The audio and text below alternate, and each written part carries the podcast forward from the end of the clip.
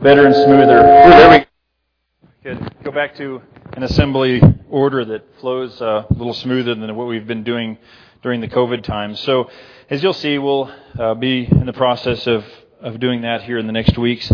And also, here a, a while back, as uh, the elders and deacons and myself sat down, and we said, as we are starting to move out of the quarantine times and uh, looking for the new normal and what that is going to look like going forward, what are the most important things that we can do as a church? And that's what we wanted to focus on. What are the most important things that we can do to, um, to move forward and start dreaming again and thinking about, you know, what does the future hold and what can God do with us instead of uh, still dreaming but still feeling on some level that we're just kind of hanging on like a cat on the middle roof. You know, what's next and what's going to change next week and that. And so the first thing we thought about is it's a, it's a good time to ask the church again to appoint or go through the process of appointing additional elders. And so in 2018, we went through the process and we spent a lot of time with it. And we, uh, I think I, I preached for 11 weeks straight on elders, and then we uh, spent quite a bit of time going through the process, and it was helpful and it was a blessing, I think, for the church, for all of us. And so, but we don't believe we need to go through that whole process again. So it's going to be uh, quite abbreviated. Uh, all the next four, ses- four Sundays after today, I'm going to talk about spiritual leadership, different aspects of what it means to be an example and to lead others spiritually. We'll talk about elders in that. And then after that, we'll go through the process, but it's not going to be uh, uh, where, where all of our effort and attention is being placed into that like it was last time. And that was appropriate and necessary last time. But since we've been through it not too long ago, uh, we, can, we can go through it and, um, without uh, digging without laying the foundation over again. So, as elders and deacons, myself, we're excited about that because if we can, um, if there's others in the church, other men that can and will serve as elders, then that's going to be a blessing for the rest of the church, and all of that just trickles down. So, if you didn't get a hold of the letter, there's a letter there in the back that gives uh, some more details. We'll send it out again by Flocknote this week, and uh, we'll, I invite everybody uh, to remember to pray for it, uh, pray for this process, because this isn't a decision that just a few people make, but this is these are decisions that we make as a church community, all walking side by side. And so your input and your thoughts and prayers are important, and uh, this is something we again we do together. All right, we're going to go into as uh, this question here. In the last couple months or so, I've spent time talking about why I'm a Christian, why what we see in Scripture uh, we can really believe, why it's important, uh, why it makes sense on some level to us as humans as much as it can. In the last couple of weeks, especially, I've spent time talking about what are some of the major, uh, major issues that our world has with Christians and why so many would say, I'm not going to be a Christian because of this or that or whatever. And so I know that for myself, walking through these discussions again has put some muscle into my faith. It's just helpful to remember these things. I recommended several books uh, like Mere Christianity from uh, C.S. Lewis or Timothy Keller's uh, the um, the Reason for God.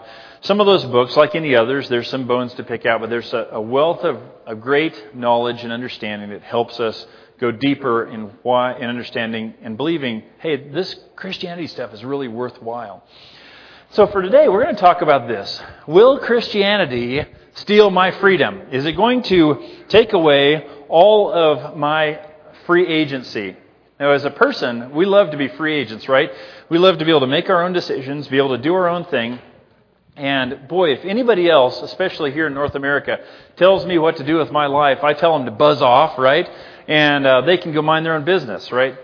And so when it gets time to when it gets down to Christianity, here we have the idea is this God up there is telling me what to do. I'm not going to live in this straitjacket, right? How many of you have ever heard somebody talk like that? Right? Anybody? Yeah. How many of you, okay, if we're going to be honest, how many of us have felt like that sometimes? My hand's up, okay? I'm not just doing this to get your hand up. I've felt it. I've wrestled. Okay, I do continually sometimes wrestle with my own shortcomings and thinking, man, God, why did you do things this way? I kind of uh, I wrestle with that. I struggle with that. So let's talk about this. Here's some thoughts from skeptics that I found. Christians believe that they have the absolute truth that everyone else has to believe, or else that attitude endangers everyone else's freedoms. So if you have a group of people running around saying, you got to believe this or else, then that's the enemy to freedom, right? Or a one truth fits all approach is just too confining. The Christians I know don't seem to have the freedom to think for themselves. I believe each individual must determine truth for him or herself. So, in other words, who are you to tell me what's true and what's not, right? So, every individual must be able to have the freedom to determine that for themselves, and not one is better than the other. That's the idea there. Even, think about this, even our Supreme Court in uh, the, the case of Planned Parenthood versus Casey said, at the heart of liberty is the right to define one's own concept of existence, of the meaning of the universe, and the mystery of human life. What? They just say that Anybody can decide what the meaning of life is, and there's no overarching uh, mission that we have.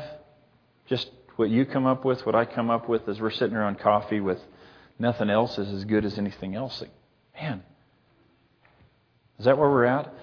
Think about this Christianity looks like the enemy to many of social cohesion, cultural adaptability, and even authentic personhood. Because if there's some kind of absolute truth out there, then that messes with everybody else. However, and this is what we're going to walk through here in the next few minutes, this objection is based on mistakes about, first of all, the nature of truth. And we're going to talk about the nature of truth. We're going to talk about community. We're going to talk about Christianity and, and just how, uh, what it's all about. Because I believe, and probably most of us here would believe this as well, is that some of these accusations are just, they're not founded on solid principles. So we're going to wrestle through that. Let's, let's talk about it. Let's start with this idea of truth. Now, there's, there's the idea out there, and it's called postmodernism, is that your truth is as good as my truth, and there's no way to determine what absolute truth is out there. Absolute truth, again, is just a figment of our own biological evolution, and whatever you decide is and whatever I decide is fine. Here's the problem, okay, to start with, is that if I say there is no absolute truth out there, do you see what I've just done? I have just stated an absolute truth, right? That there can't be one. And so by stating that there's no absolute truth, I've but nobody's nobody's as bad as a praying mantis, you know. There's all these terrible things in nature. And when people talked about Hitler or Mao Zedong or Stalin or those guys, when they say, wait a minute, we've got to eliminate sections of society and just, just eliminate these people, the rest of the world rises up and says, no, no, no, wait a minute here. That's not right. That's wrong because you can't do that. You see, we can't seem to get around it that there's some kind of truth there as people. And so to live like there is no absolute truth in practice is scary and destructive because if I'm going to live like there's no absolute truth, if you come into my house with a gun later today and say, God told me to take the lives of your family, if I'm living according to the idea that there's no absolute truth, I really have nothing to say about it except to respond with force and power. Man, is that a scary way to live when there's no absolute truth out there? And so we as Christians just can't, or we as people, as mankind, can't seem to get around that there's some kind of truth out there. Okay, what about this? Community, the idea is that there's communities out there, communities should be completely and totally inclusive of everybody, anybody that wants to participate. The reality is, if we look a little below the surface, that's not true of any community. Because every human community holds in common some beliefs that necessarily create boundaries, including some people and including and excluding others from its circle. Let me give you an example. And I read this example this week, and it was helpful for me to think about, so I hope it's helpful for you as well. What happens if someone is on the board of directors of a community of uh, that's this community's whole purpose is to advocate for the rights of people who choose the gay, lesbian, transgender lifestyle, and this board of directors is really active in promoting uh, this this agenda that's out there. And what happens is someone on this board of directors comes into the meeting one day and says, Man, I've had a religious experience and a spiritual conversion, and I have decided that living out the homosexual lifestyle is sinful and it's wrong. Let's think about it from a different perspective here.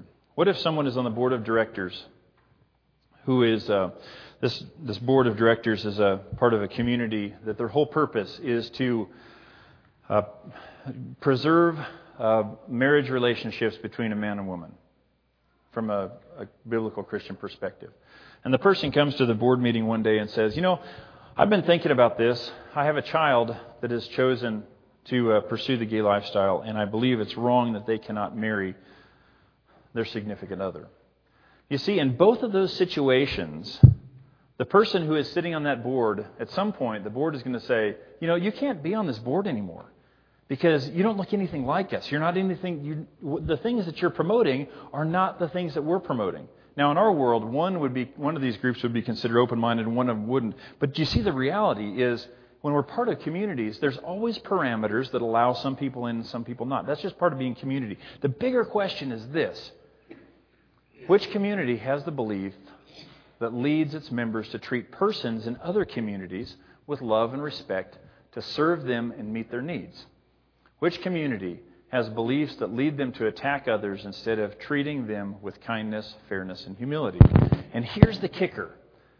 Because we as Christians, what God has told us, remember the, the things He said love the Lord your God with all your heart, soul, mind, and strength. And second is Love your neighbor as yourself.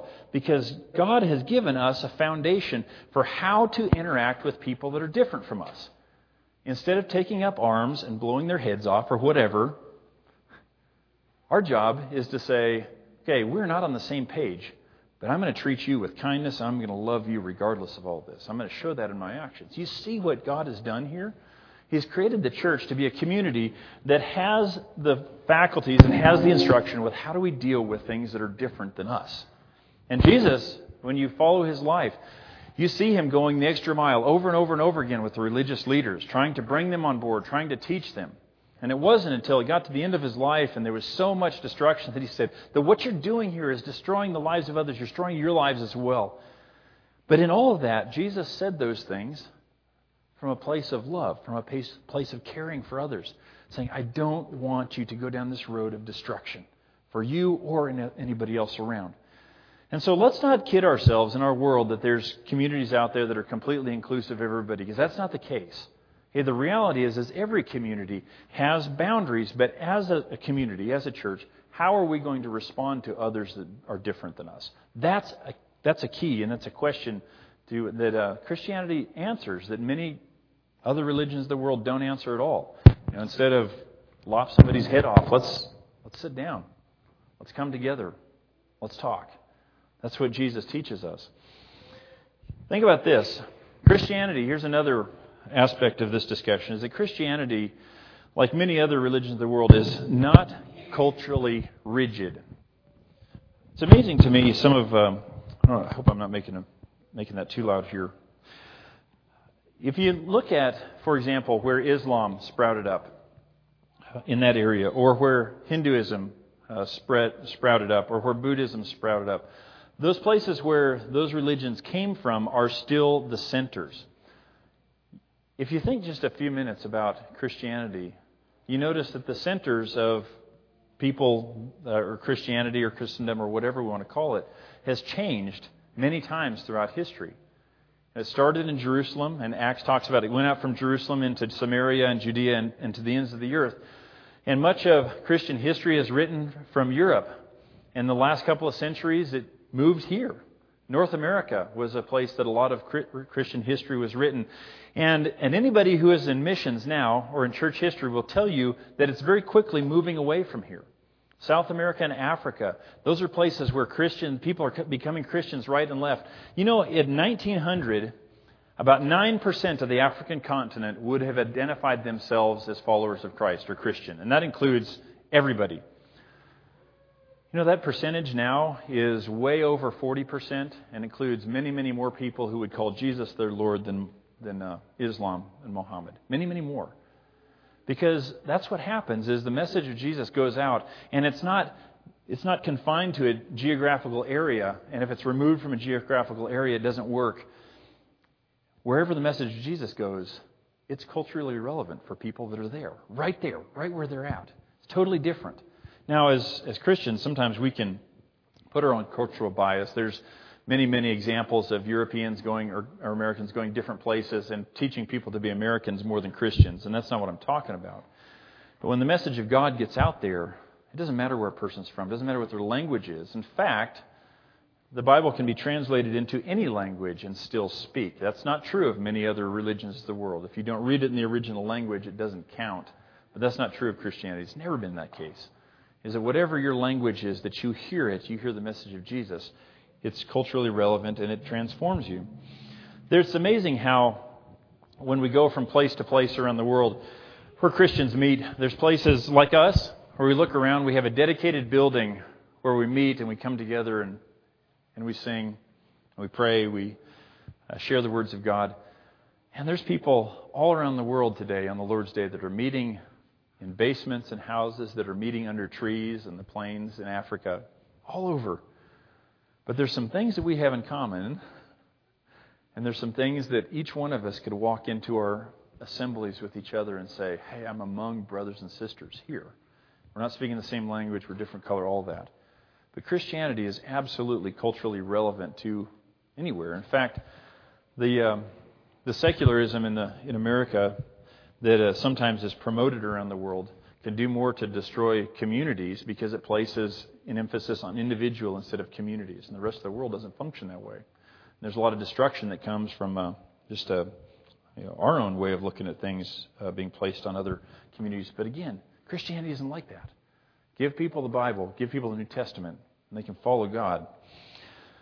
Okay, so Christianity isn't culturally rigid, it's culturally relevant wherever a person hears the message of God in its simple form. But freedom, let's think about this. Okay, another angle of this. Freedom isn't as simple as saying everyone do what they want or everyone can and should do whatever they want. Okay, think about it. Let's think about it in this way. Um, is there anybody here who's a piano player? I know that my son takes lessons. A few of us. Um, Kelton plays piano there in the back. I've heard Kelton. He plays beautifully. It's amazing listening to him. But if a person is born and has this great ability for music and great ability to be able to play the piano, for example, what happens if they wake up every morning and say, you know, I feel like I'm not doing that. I'm just not going to practice. I'm not going to sit down at the piano. I'm not going to do any of that. Would that person ever improve and be the piano player that they were designed to be? No, it's not going to happen. They're exercising their freedom to do whatever they want. But it, what it takes is a person to say, I'm going to wake up every morning and I'm going to pursue this because I see there's something in here that I love. There's some gift that is deep within me that I'm going to pursue playing the piano because I want that and I want that to come out. And I know that I've been to concerts where you can hear whether it be a band or someone playing the piano or orchestras or whatever, and you just listen and you think, oh man, how amazing, how beautiful that is. But what it takes is someone saying, I will give up the freedom to do whatever I want right at this moment in time so that I can become what I have been designed to, to be. I was uh, spent some time yesterday at a track meet. Belgrade hosted Gallatin High here at, uh, in town and watching these kids run, and uh, I got to work the finish line uh, with a few other people, and it's I just love it. I really enjoy it. And as I was watching these kids, you know that some of them have put a lot of effort into accomplishing what they what they do. Uh, the um, 300 hurdles, those guys came around that corner and they were closing the gap. You can tell it's early in the season because there was wipeout after wipeout that happened. These guys have nothing left, and you know, like feel like big wipeouts, like huge wipeouts right in front of the crowd, and they got up and dusted themselves off. But you can tell that they're working on it. Instead of doing whatever they want, they're disciplining their body to be something that they can grow into. You see what's happening here? Let's look at it from the other side. There's a, how many of you watch watch football on occasion, at least, anyway. Okay? Yeah, offensive linemen in the NFL right now are my size, plus about 100 pounds. Okay, think about that. So you got someone who's 6'5, 6'6, plus about 100 pounds of muscle on me. Big, big dudes. So what happens if someone is 125 pounds and says, I want to be an offensive lineman. I have the freedom to decide I'm going to be an offensive lineman. I'm going to dedicate every waking moment to be an offensive lineman in the NFL. What's going to happen, Phil? It's not going to go very well, is it? It's going to be rough because there's no way that that person was designed to do that. They're designed to do some things by God, but they're not designed to be an NFL offensive lineman. There's no way. They're, they do not have the strength or, or, or power to be able to do it. Think about another example here. How many of you like to fish? Or caught fish? Yeah, I love it. Just watching that, that fish come out of the water. Cutthroat are my favorite. They're just beautiful, beautiful animals. And what if that cutthroat is swimming around and says, You know, I'm really tired of being in this water. I'm really sick of it because I can only be here. You know, I, I when I go up and I catch a fly on the surface and I look around, I see so much, so many amazing places out there, and I'm going to go visit those places. And so I'm getting out of that water today. Man, we laugh at that, don't we? Because that fish biologically is designed to stay in the water and thrive in the water. And the moment they get out of the water, man, it's not very good. Things are going really, really badly for them. Then why on earth would we think, if that's the case, that we can look around and every person can decide what ultimate truth is for them because none of the rest of the world looks that way. None of it does. And for whatever reason, as mankind, we say, okay, well, you know, your truth is your truth, this truth is over here. But we would never say that to a fish. We'd never say it to a 125 pound lineman. We'd say, hey, get your act together. It's not going to work. This isn't going to fly. To track athletes and piano players, we say that giving up some of your freedom in order to pursue something greater is worth every bit of it because that's what you're designed to do. And so you see the, the idea here is that instead of insisting on freedom to create spiritual reality, shouldn't we be seeking to discover it and disciplining ourselves to live, living according to it? Instead of saying, well, I'm going to choose whatever my freedom is, we say, and there's truth out there, and I will stop at nothing to connect with this God that is there. Because that's what this is all about. That's what's important. We're going to take this another step further here. Is that love is the most liberating freedom loss of all. To experience the joy and freedom of love, you must give up your personal autonomy. Let me talk about that for a minute. I remember when I was in college, and uh, some people, when they showed up to York College, they were ready to get married the moment they stepped on campus and they were on the hunt and, and all of that.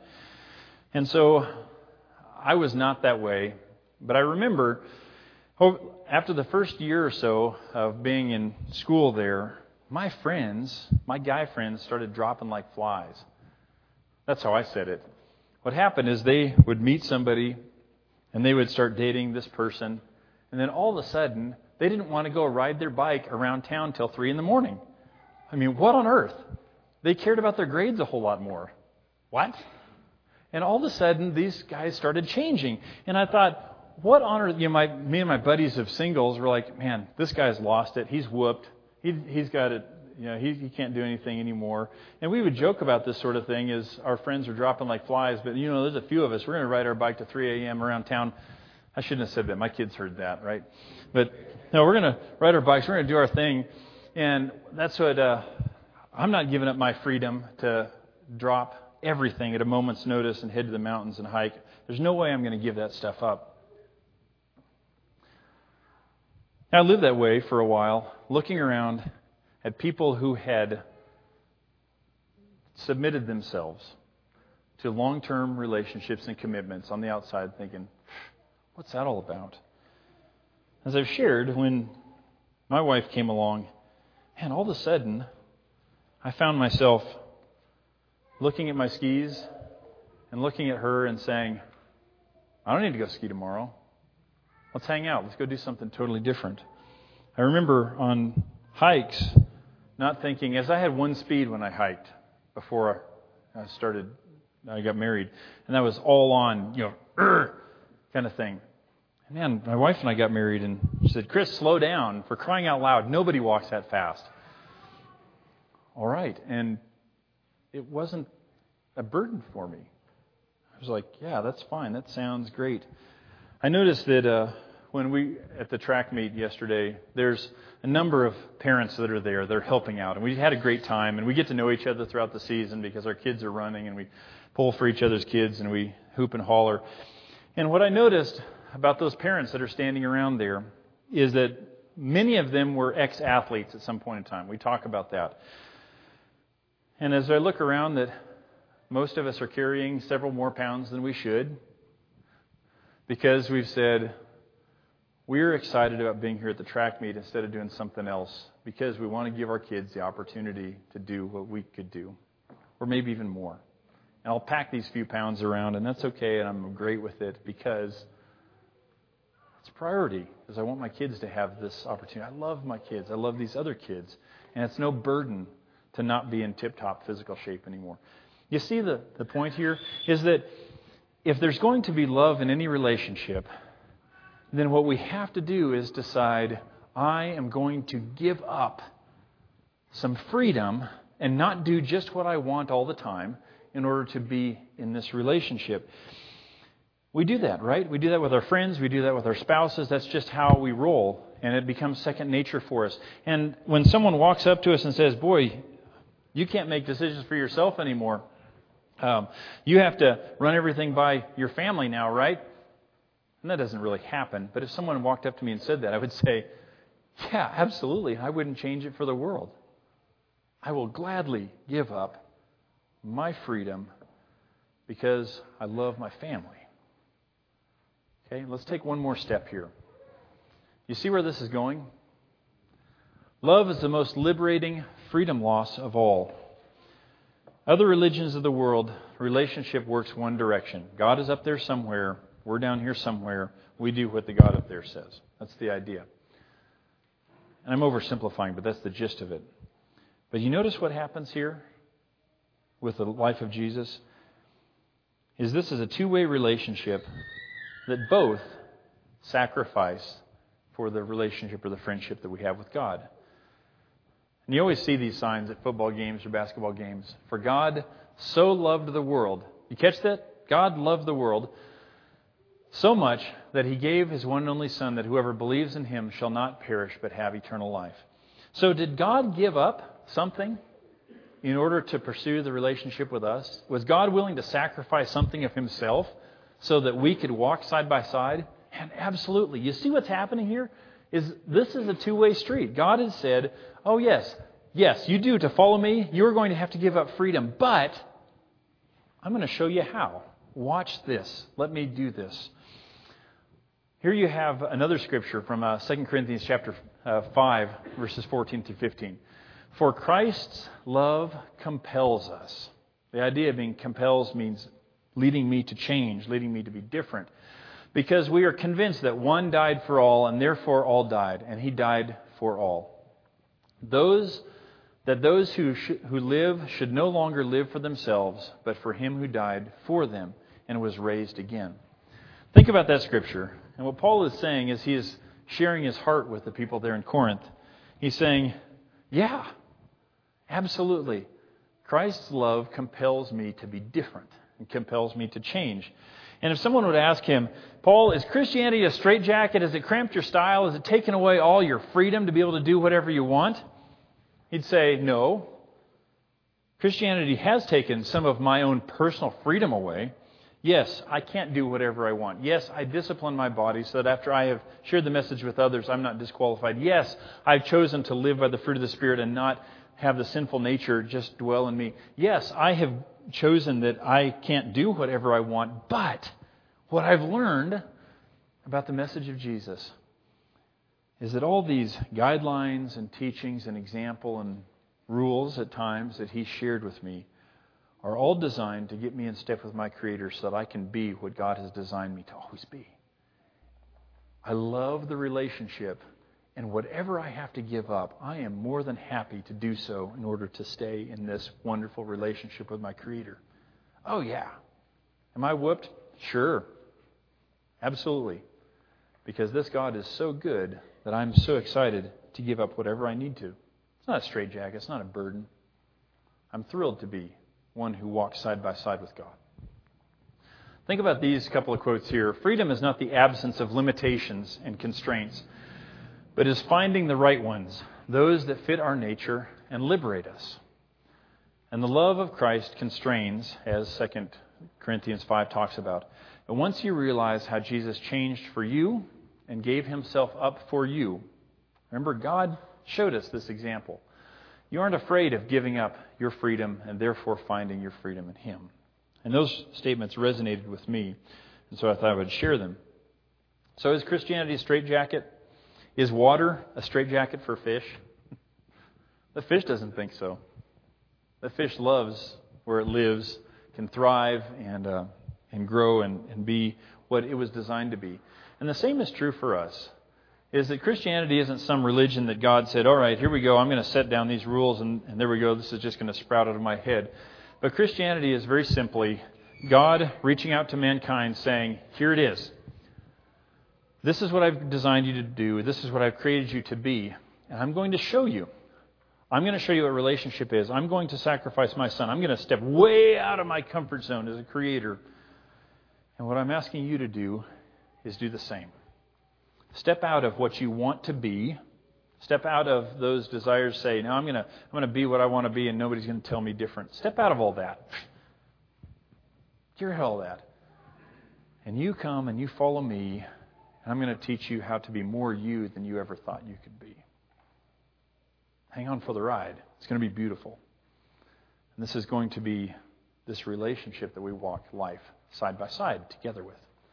And that's good news and there's not a straitjacket in that anywhere. And if that's a, hopefully what I hope all of us walk away from this morning is being reminded that Christianity doesn't cramp our style. If we feel that way, what it is very simply is that sinful nature that's trying to wrestle in there saying, hey, this is what you want to be. Don't give up this part of self, what, you know, whatever. But when we finally let that go and say, all right, God, you're in. You're in charge. I'm in.